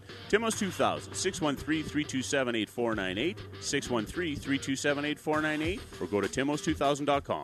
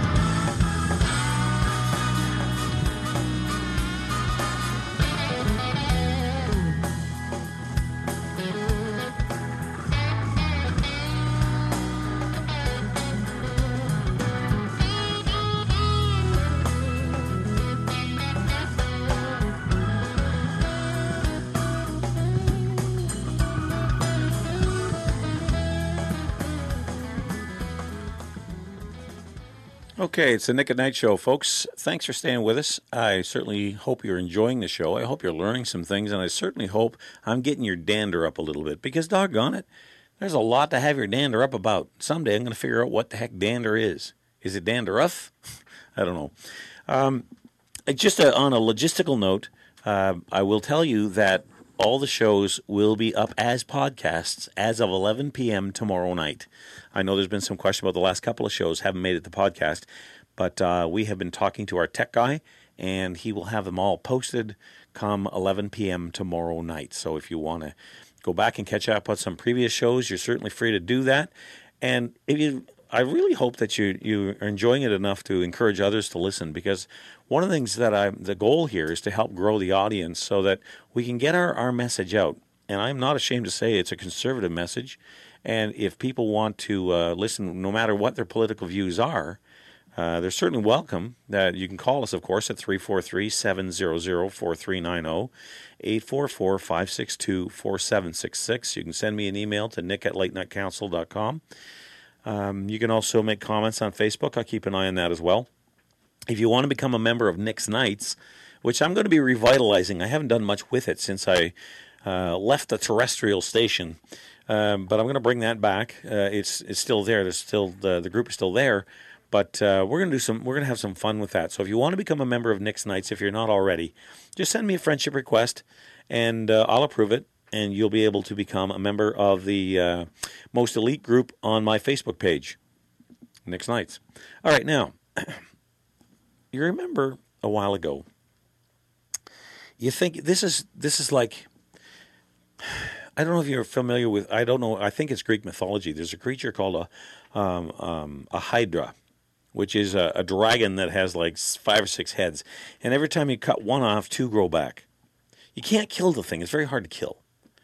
Well, a lot of the policies put in place by former liberal governments, well, I shouldn't say just liberal governments. It's true in a lot of cases. Um, but some policies just don't want to go away, even after they're, you know, we everybody thought they were dead. And the policy that I'm referring to at the moment is this.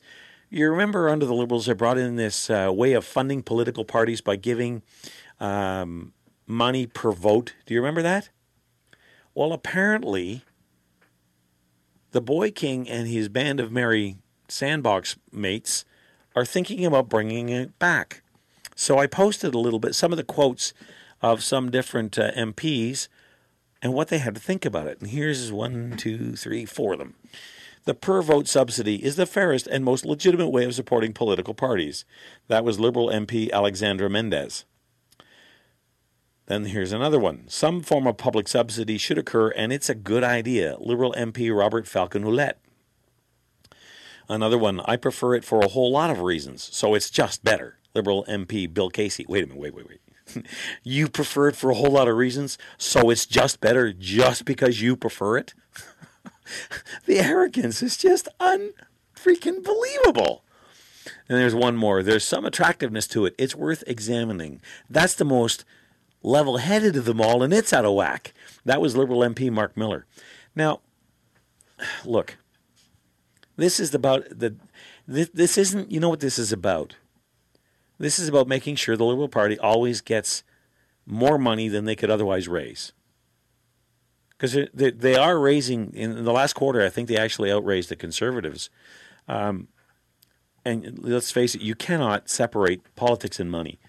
You can try all you want. But, you know, because everybody's saying, let's change the funding formula, let's do this, let's do that. Yeah, excuse me.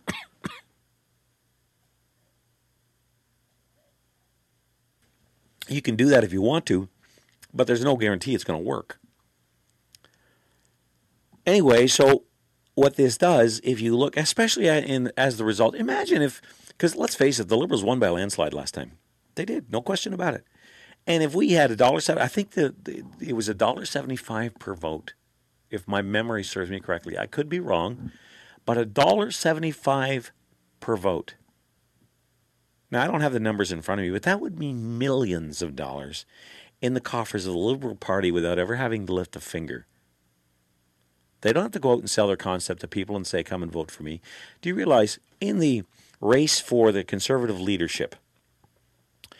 The people who are leaders, they have to go out and convince people, average people, and the most they can give, I think, is fifteen hundred dollars. So fifteen hundred dollars, up to fifteen hundred dollars at a time, that they are worth that fifteen hundred dollars. They have to sell themselves. They have to sell what they believe in, and they have to sell their brand of conservatism. And if they're not successful, then they don't get the money.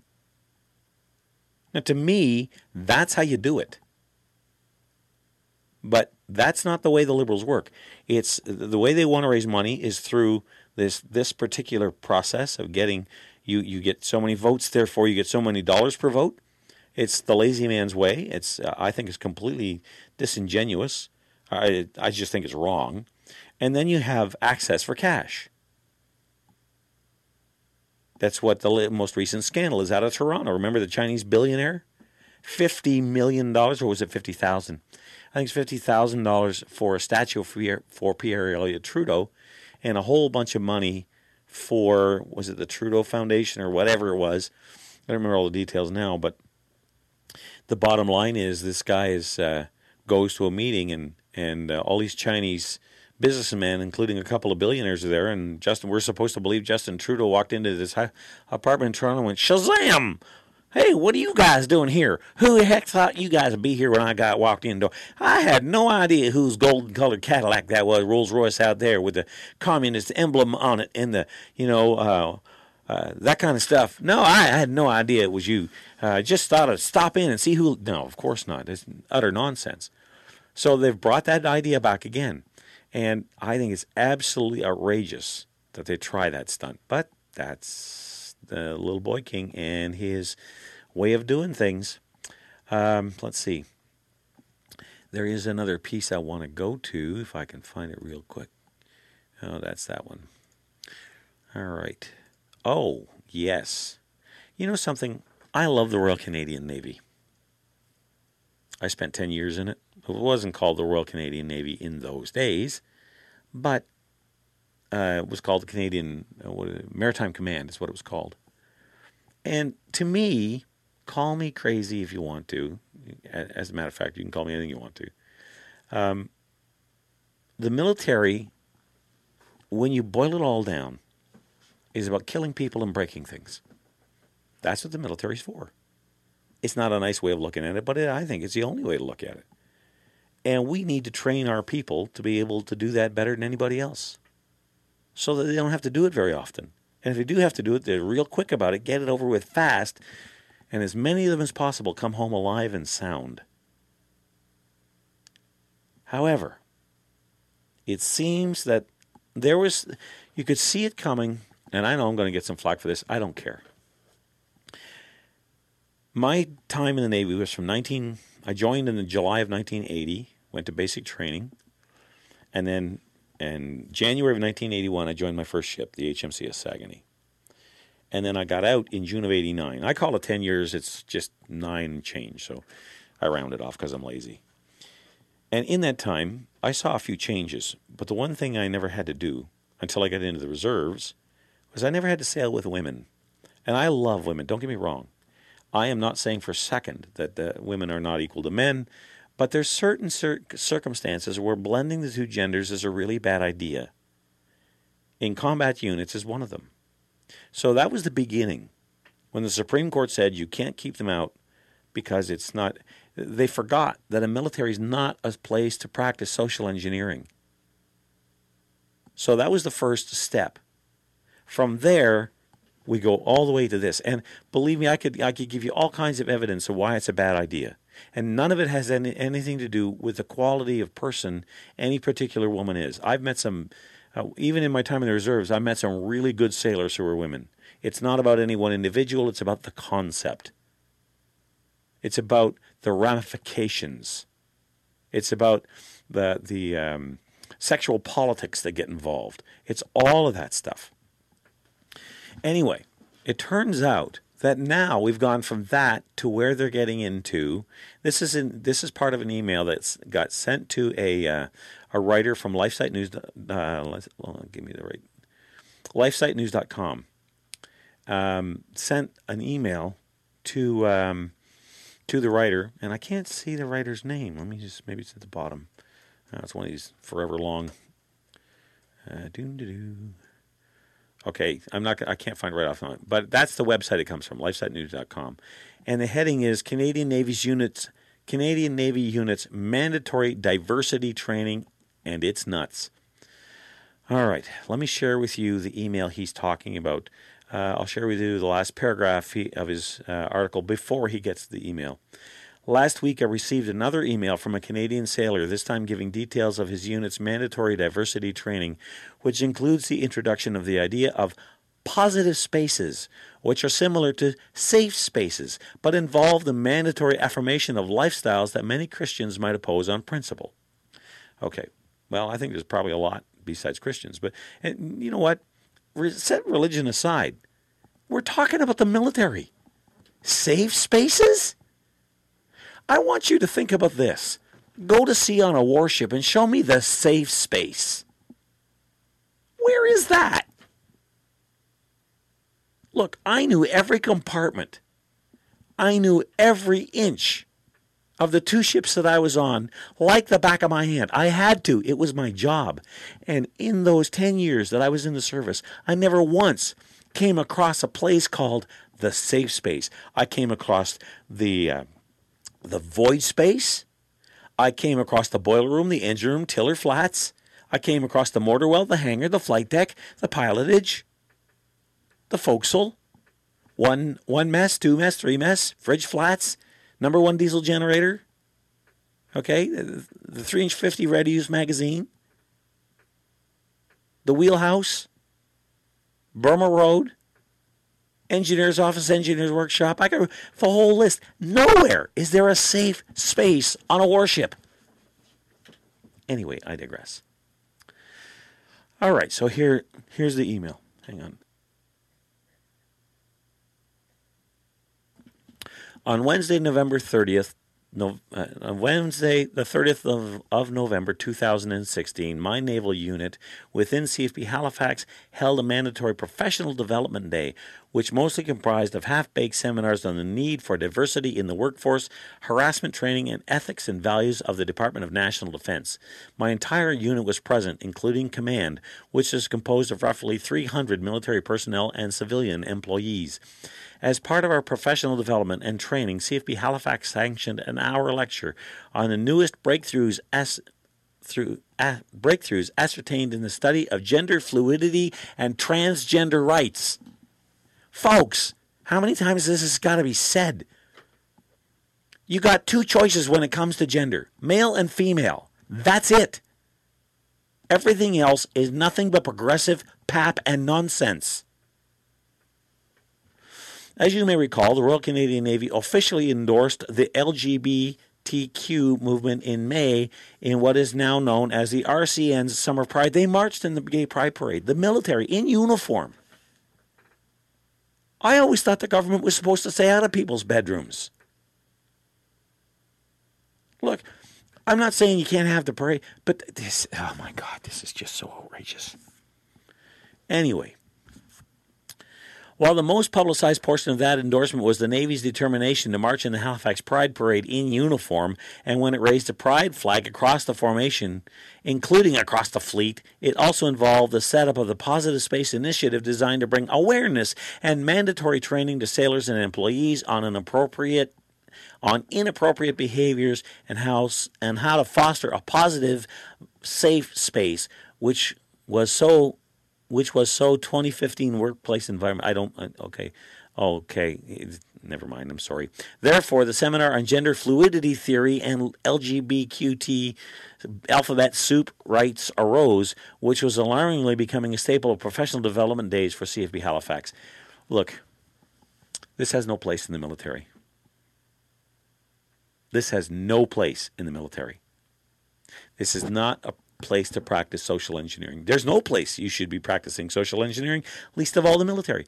This does nothing to build unit cohesion. This does nothing to improve combat effectiveness. This does nothing to make sure that our men and women who go into harm's way on our behalf are better equipped, are better prepared to deal out the kind of punishment they need to deal out, to absorb the kind of punishment they will most likely absorb, and come home, as many of them, alive and safe and sound as possible.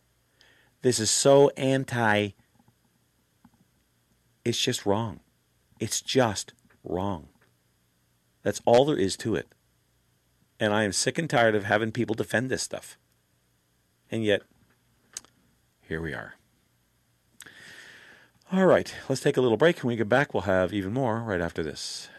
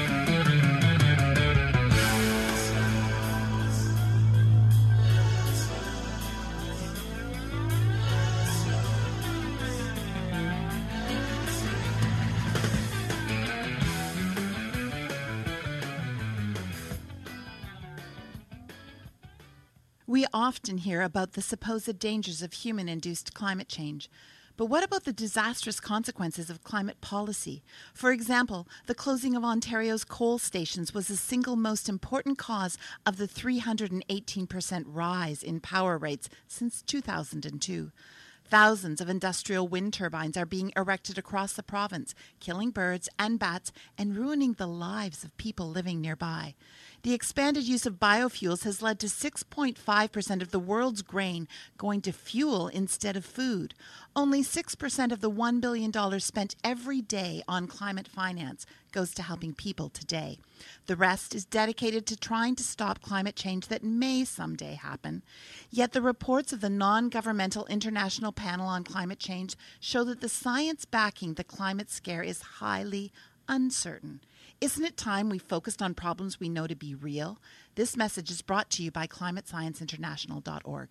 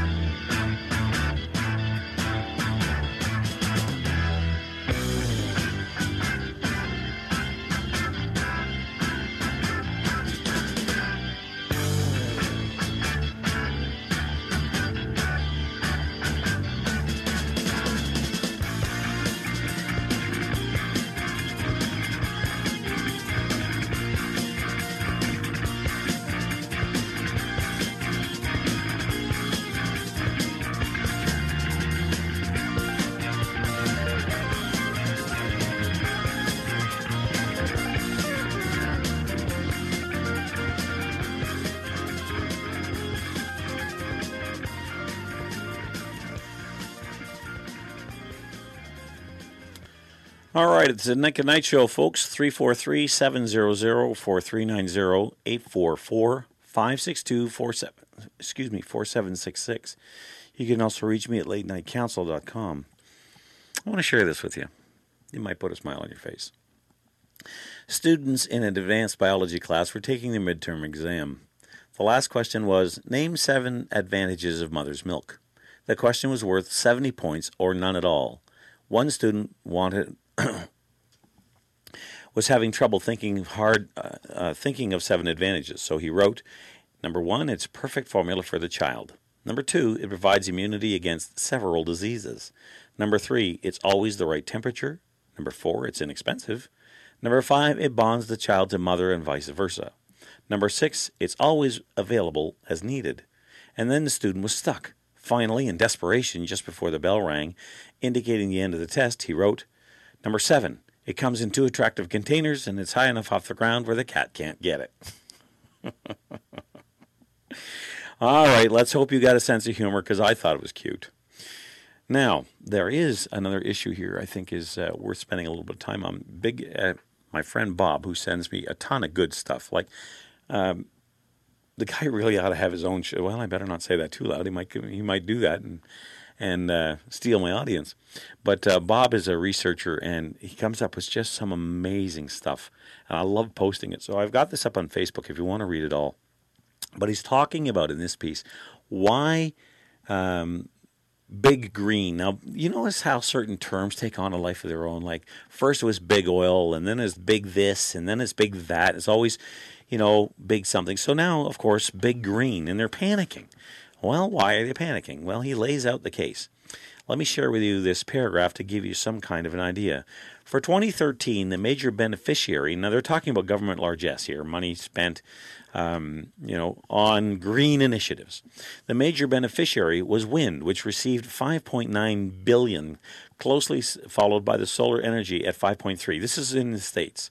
This does not include the additional subsidies that wind and solar producers receive from state governments or from electricity consumers because of state-imposed feed-in tariffs or requirements on utilities to buy certain types of generation. Sound familiar? The other beneficiaries include biomass firms, six hundred twenty-nine million dollars, six hundred twenty-nine million dollars, hydropower for three hundred ninety-five million dollars, geothermal, three hundred forty-five million dollars, and others, five hundred ninety-four million dollars. Subsidies for smart grid grid and electricity transmission, add another one point two billion dollars, and conservation another two billion dollars on top of that. The total amount provided by the U S taxpayer to these green companies in twenty thirteen was twenty-nine point two billion dollars. The amounts provided subsidies for electric vehicle manufacturers, electric battery manufacturers, and electric car producers are not included in the report, but are probably in the range of two billion dollars per year as well. President-elect Donald Trump has promised to review and uh, probably cut many of these expenditures and reallocate the funds to other users to tax reductions for the so-called green industries, and that's a lot to panic about. He's quite right, and this, this is one of the things I love about Bob. He just lays it out there for you. So if you want to stay on top of what Bob's latest is, just have cruise by my Facebook page and just watch for it. Um, there's not much he sent me that I haven't put up. I can't think of pretty much anything because it's really well done and well researched. But to get back to this, when you stop and think, let's apply it now. Granted, you're talking the, the United States, and everybody knows that everything down there is bigger by a factor of ten uh, because of the population and et cetera, et cetera. But think about all the things that could have been done with that money. I know we've gone over this ground before, but when you think about the massive... See, and I want to make something... Ob- and I, I may have mentioned this before, but I'm going to make it really clear. Um... When I'm talking about green energy, I don't have a problem with alternative energy. That doesn't bother me, not in the least. If you want to have solar panels or a little windmill, or maybe you've got a creek flowing through your past your your your property, and you want to put a little dam on it and put a generator on it and make your own power, I don't have any problem with that at all. That is, without question, I think, the right application for that kind of technology. Or maybe if you're interested in doing things like energy from waste. I've been, a, over the years, I've been a huge promoter of that. I've got a friend of mine, that's what he does. He actually has a company that goes around the world putting up incinerators and high, high efficiency incinerators. And you know what they do? They burn garbage. And they do it so well, there's no environmental impact. And as a matter of fact, the air going into the plant is dirtier than what comes out. I don't have time to get into all the intricacies of how it works. Besides, it doesn't really matter. The only thing you need to know is it does. So he goes to places like Ghana, around the world, sets up these large incinerators and, and uh, energy from waste plants, and he solves two problems at once. He eliminates the need for a dump. Actually, there's a multitude of problems he solves. He eliminates the need for, for dumps. No recycling programs are necessary. So the cost to the taxpayer falls through the floor. And you, you by eliminating the need for dumps, okay? Oh, and he provides cheap electrical power. Because believe me, there we, the average person makes about three pounds of garbage a day. So if we're making three pounds a day, so there's, let's say, thirty days, in, in, so that's one hundred pounds a month is what a person what a person generates. So if you take that one hundred pounds a month and you turn it into energy, doesn't that make sense? Isn't that the ultimate in recycling? Because if you think about, let's say, if you take a plastic cup like the one I'm holding in my hand right now, that's nothing but hardened gasoline. Why would we melt it down and turn it into something else? No matter what the greenies tell you, we will be refining fossil fuel for a very long time.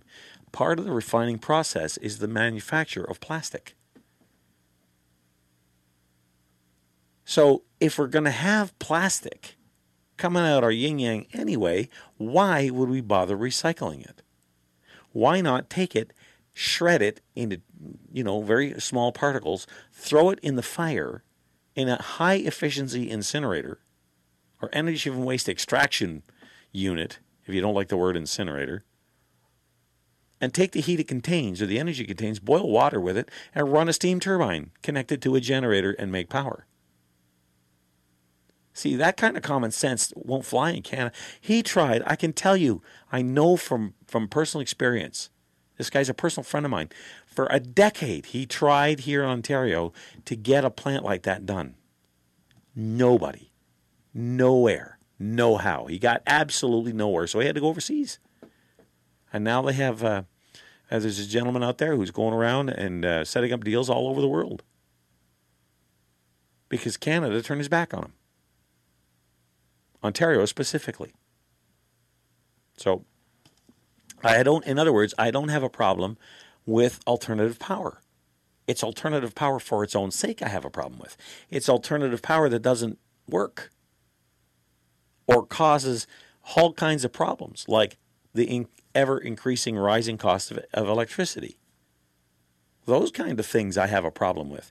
In other words, if the government does it, if the government has to force you to do it by writ of law, then it's probably a bad idea. And it just, man, I'm telling you, when I think about it, just think, at the end of every driveway in the city of Ottawa, there's at least, well, let's see, when I'm at my son's place, he's got to recycle his cardboard, which you could easily burn. He's got to recycle his plastics, which you could easily burn. You know, you, you've got certain things that got to go in the garbage. You've got the organics. So there's about three or four things at the end of his driveway, and by no means is he alone. The whole city's like that. Think about how much time you could save in your day over the run of a month, and what other productive things you could be doing with that time, instead of sitting there in front of about four bins looking at a can going, which one does this go in? If you could just throw it all in one bag, carry it to the curb, and have it just like they used to. The only difference is we're not throwing it in a hole in the ground. There's no need for that. Throw it in the garbage. They'll take it to the plant. They'll hand sort it, pull out the recyclables. If you're, if you don't want to recycle your aluminum and, and your copper, which why you would do that, I don't know. It's the, I don't know. Is the only two things worth recycling in the first place, because they cost so much to make. But see, that makes perfect sense to me. I don't have a problem with that. But this, in the tens of billions of dollars poured down green holes. So I'm hoping that. that Trump actually does do that, that he cuts out a huge chunk uh, of sub, of subsidies out of that and redirects it towards, oh, I don't know, maybe lowering their national debt. Granted, it's, uh, what was the last number? Well over a trillion, and nineteen trillion, headed towards twenty trillion dollars now. So paying that back is going to take a really long time, but if you never get started, you'll never pay it off. And wouldn't that be a great model for us to follow? And by the way, Brad Trost, I don't think I have time to pull it up now, stood in the House of Commons and basically said, why are we wasting our time on this nebulous thing called climate change when we have real problems with real dirty water? Uh, there's, he listed a whole bunch of communities all over the country that are under boil water advisories or have dirty water. Why aren't we dealing with that? Those are real environmental issues. Why are we wasting our time on trying to tax carbon dioxide, which is only going to hurt everybody, especially those on the lower income scales, because it's going to make life much more expensive than it was and get nothing out of it? So I just thought I'd give him a little tip of the hat, because you know what? That's the kind of language I like to hear out of politicians. Don't just take it because David Suzuki says so. It's time to start standing up and challenging that nonsense and start shutting down some of these foolishness, foolish programs that are built around them. So well done to Mister Trost. I didn't get a chance to watch the, the uh, conservative leadership debate, although I did get a note under the heading of they don't know who they're talking to. It was from the Liberal Party of Canada, and they were warning me. They sent me this note. I don't know how I get them. I'm not. I never bought a membership. I don't want one of their stupid toques or, or scarves. And yet I get to, every couple of weeks I get this note. Oh, the conservative, they're going to be on stage, and you got to watch it to show how terrible they are. You know, they, they want to put an end to all of Trudeau's programs, and they, they, they don't want to be progressive. And I'm thinking, that's exactly why I want to vote for them. Thanks for reminding me it's on.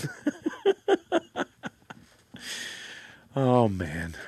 Sometimes this job is just way too much fun. Speaking of this job, that pretty much wraps it up for me tonight. I want to thank you all for joining me. Sorry about the glitch at, at the startup, but we got it figured out. And uh, for all of you who joined me this evening, Uh, please share the share the news about the show to your friends. It, it will be available as of midnight, let's say eleven o'clock tomorrow night. All the shows will be up on podcast, and you'll be able to catch up on what you haven't heard, so we'll get to that. In the meantime, we'll see you all again next week. Ubicaritas on Wednesdays. Ubicaritas ad amor, Deus ibi est. Good evening, God bless, don't let anything disturb your peace, and may have a fair wind and a following sea.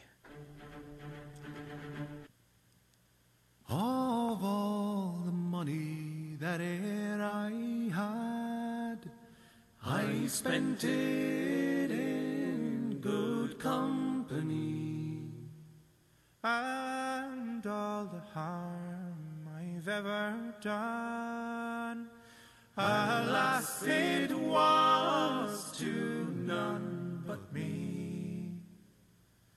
And all I've done for want of wit, to memory now I can't recall. So fill to me the parting glass, good night and joy be to you all. So fill to me the parting glass, and drink a health whate'er befalls. Then gently rise and softly call, good night and joy be to you all. Of all the comrades that e'er I had, they're sorry for my going away. And all the sweethearts that e'er I had, they'd wish me one more day to stay. But since it fell